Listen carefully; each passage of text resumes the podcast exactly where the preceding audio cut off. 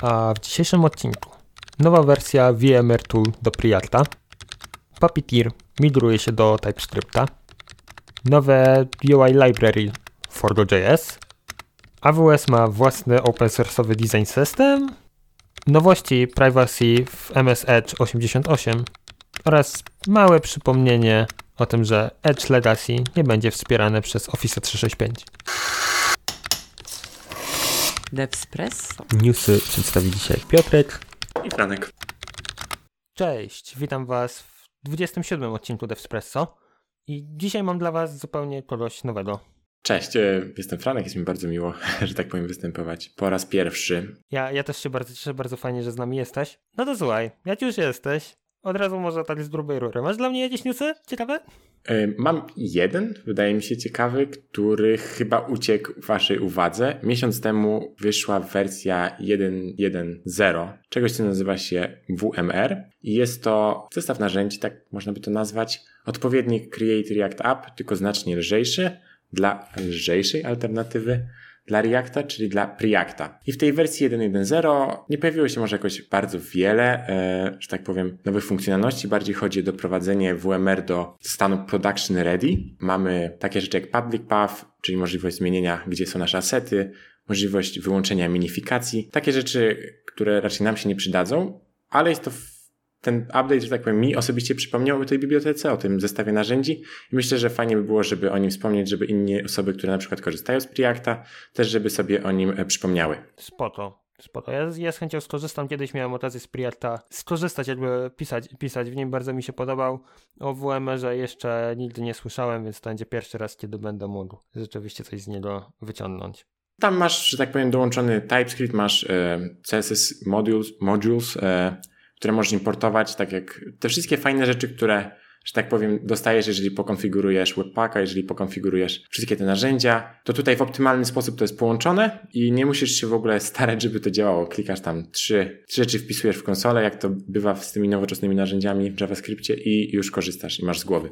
Więc uważam, że jest to bardzo fajne narzędzie, jeżeli chcesz sobie potestować Preacta. O, super, super. Ja, ja najbardziej skorzystam. To słuchaj, tak, tak jesteśmy przy takich różnych narzędziach, z których korzystamy pewnie niektórzy na co dzień, to nie wiem, czy kojarzysz takie, takie fajne narzędzie, jakim jest Puppeteer. Y, To jest, tak, czekaj, to jest przeglądarka, zautomatyzowana przeglądarka, prawda? Tak, to jest narzędzie do automatyzacji przeglądarki, dokładnie do, do Chroma, więc Puppeteer pochodzi od Google'a. Dość ciekawa rzecz ostatnio się pojawiła, bo Google u siebie na blogu, tym web.dev, to chyba jest teraz developers.google.com web, jak dobrze pamiętam, w update'ach pisali, że hej, wiecie co, będziemy migrować Puppeteera do TypeScripta. O, Dokładnie, sam, sam byłem zdziwiony i zacząłem czytać cały artykuł. I w nim jest jedna ciekawa rzecz, że oni tak naprawdę tą migrację dopiero zaczynają i pokazali, co chcą rzeczywiście robić. I pomysł na, na migrację całego projektu wymyślili sobie w bardzo, bardzo prosty sposób.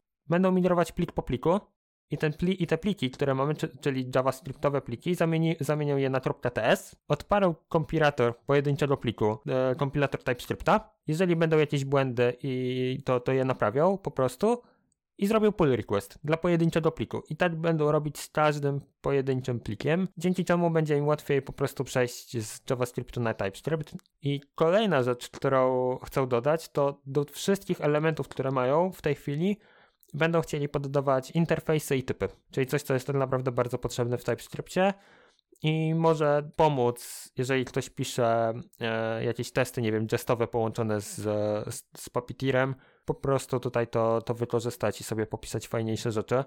Ja jestem bardzo ciekawy, jak to wyjdzie. Jak dobrze wszyscy wiedzą, ja z TypeScriptem mam mniejsze, mniej do czynienia na co dzień, ale sam osobiście uważam, że to może być fajne, tym bardziej, że ta automatyzacja przeglądarki często dzieje się po stronie backendowej i, i pewne rzeczy przychodzą. Fajnie, że tutaj też ktoś chce robić coś więcej. Widać ruch w stronę TypeScripta. jasne. Na pewno jakby jednym z tych takich feature'ów TypeScripta było zawsze to, a przynajmniej tak się reklamowali, że właśnie można zmienić rozszerzenie i to już będzie działać, bo jesteśmy tylko supersetem JavaScripta, więc jeżeli ta migracja się faktycznie powiedzie tak klik po kliku, to będzie duże zwycięstwo myślę samego TypeScripta, e, że można faktycznie używać go plik po pliku, a nie, że musimy od razu rzucać się na głęboką wodę i cały nasz, też, cały, cały nasz kod w danym projekcie konwertować. Więc myślę, że to jest warto obserwować tutaj, co będzie się działo, czy faktycznie im się to uda. No a brzmią na przekonanych, że tak, z tego co mówisz. No tak, oni są bardzo, bardzo nastawieni pozytywnie. Już w tej chwili piszą o tym, że bardzo dużo przejście na TypeScript im dało, bo przy okazji przepisali wszystkie możliwe testy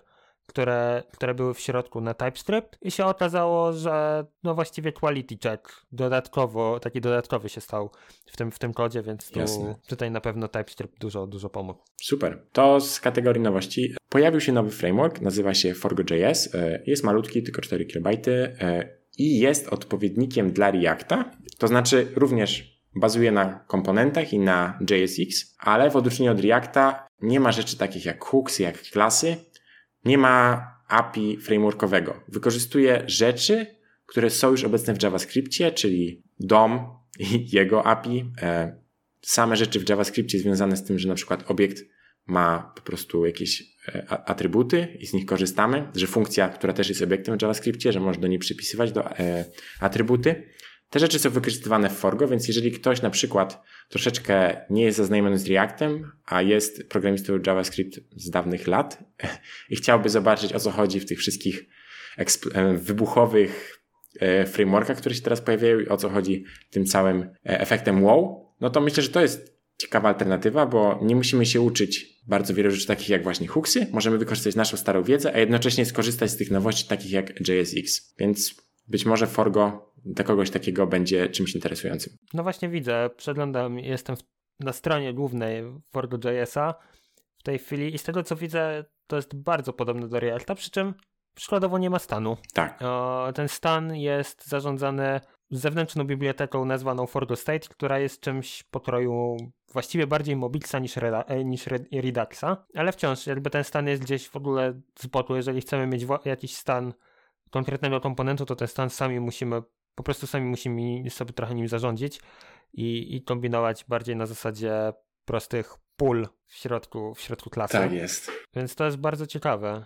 To jest takie nałożenie nowoczesności tak naprawdę na stare elementy, bez naleciałości no, tych, tych właśnie nowości, takich jak stan, hooki, e, czy, czy pewnie też wirtualny dom, gdzieś, gdzieś jego problemy. Dokładnie tak. Myślę, że trafiłeś w sedno. Bardzo fajne, bardzo fajne. Na pewno skorzystam też, też zobaczę, jak się z tym można tym można się pobawić, no bo zawsze my JavaScriptowcy mamy to do siebie. Że... Dokładnie. O, pojawi się coś nowego, to trzeba zobaczyć. Na pewno, tak, tak. myślę, że warto sobie zadać pytanie i myślę, że fajnie tu na nie odpowiadałeś. E, w czym jest różne Forgo od e, innych frameworków już dostępnych i to, że dokładnie tak jak mówisz, nałożenie tych fajnych nowości na w sumie stabilny fundament, który już kiedyś istniał. I myślę, że to jest dobre podsumowanie na pierwszy rzut oka tego frameworka. Mhm.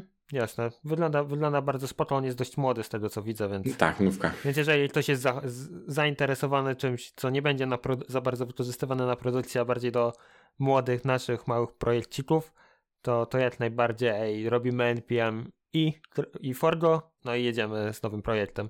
Jest też template, jeżeli ktoś, jeżeli ktoś potrzebuje. Jasne. Co jeszcze fajnego w ostatnim, że tak powiem, czasie się wydarzyło? Co się jeszcze wydarzyło bardzo ciekawego? Jedna z ciekawszych rzeczy, która ostatnio wyleciała, gdzieś tak przypadkiem na nią natrafiłem, to to, że AWS tworzy własną open source'ową, że tak można powiedzieć, własny design system, może o tak. Open source'owy mhm. design system, który wykorzystuje Reacta i nazwali to po prostu AWS UI slash components, chyba React, jakoś tak, nie dobrze pamiętam. Okay. I cały artykuł, który jest, jest bardzo, bardzo, bardzo, bardzo długi. Główny, główny kontekst, który trzeba nadać, to taki, że to, co wcześniej miał AWS, było w dużej mierze oparte o .NET. Mieli, mieli mnóstwo e, interfejsów, różne, różnego typu kodu, który zupełnie się nie sprawdzał. No i teraz mamy nowoczesne, nowoczesne technologie, takie właśnie jak React, więc stwierdzili, że może jednak warto, żebyśmy to poprzepisywali i, i było coś fajniejszego, dzięki czemu będziemy mieli po prostu klasyczne komponenty, od takich bazowych jak batony, teksty, chatbotsy i inne podobne, aż po bardziej komplet, czy typu, nie wiem, jakiś code editor, jakiś wizard, no, inne tego typu podobne rzeczy, dzięki czemu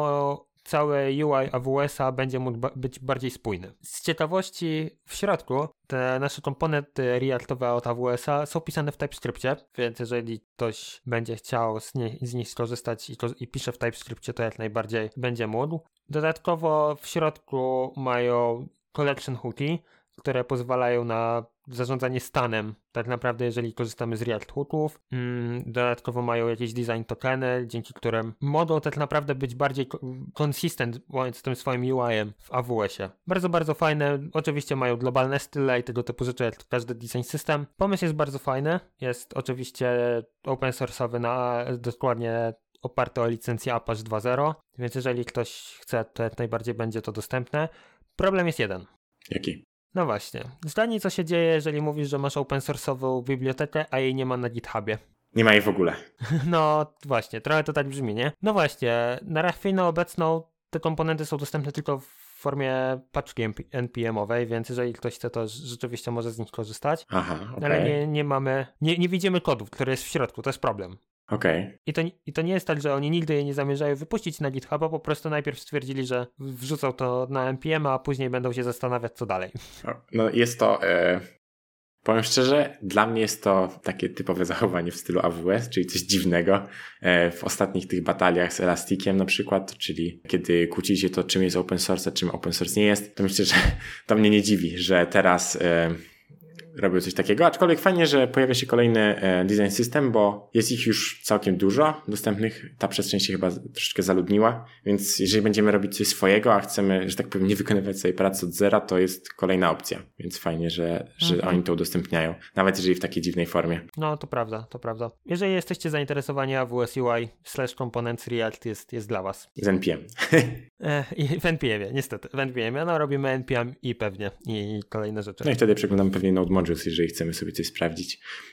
jest, to, jest to ciekawe podejście, e, no ale cóż, e, co możemy zrobić? Okej. Okay. E. No dokładnie. To słuchaj, jeszcze mam jedną ciekawą rzecz. Okay. I, I to jest element, który warto, warto przypomnieć, w sensie update przeglądarki, a właściwie jednej, bo Microsoft Edge, który wyszedł dobry chyba rok temu, jak dobrze pamiętam, albo z pół mm -hmm. roku temu, na, na Maci i w ogóle Linuxy chyba już w tej chwili, czyli mamy tą wersję opartą o Chromium, mhm. weszło w wersję 88. Okay. Ta wersja skupiła się przede wszystkim na tym, żeby poprawić naszą prywatność. Chłopaki z Microsoftu wykombinowali sobie, że no trzeba by dostać, dodać password managera i generator tych haseł.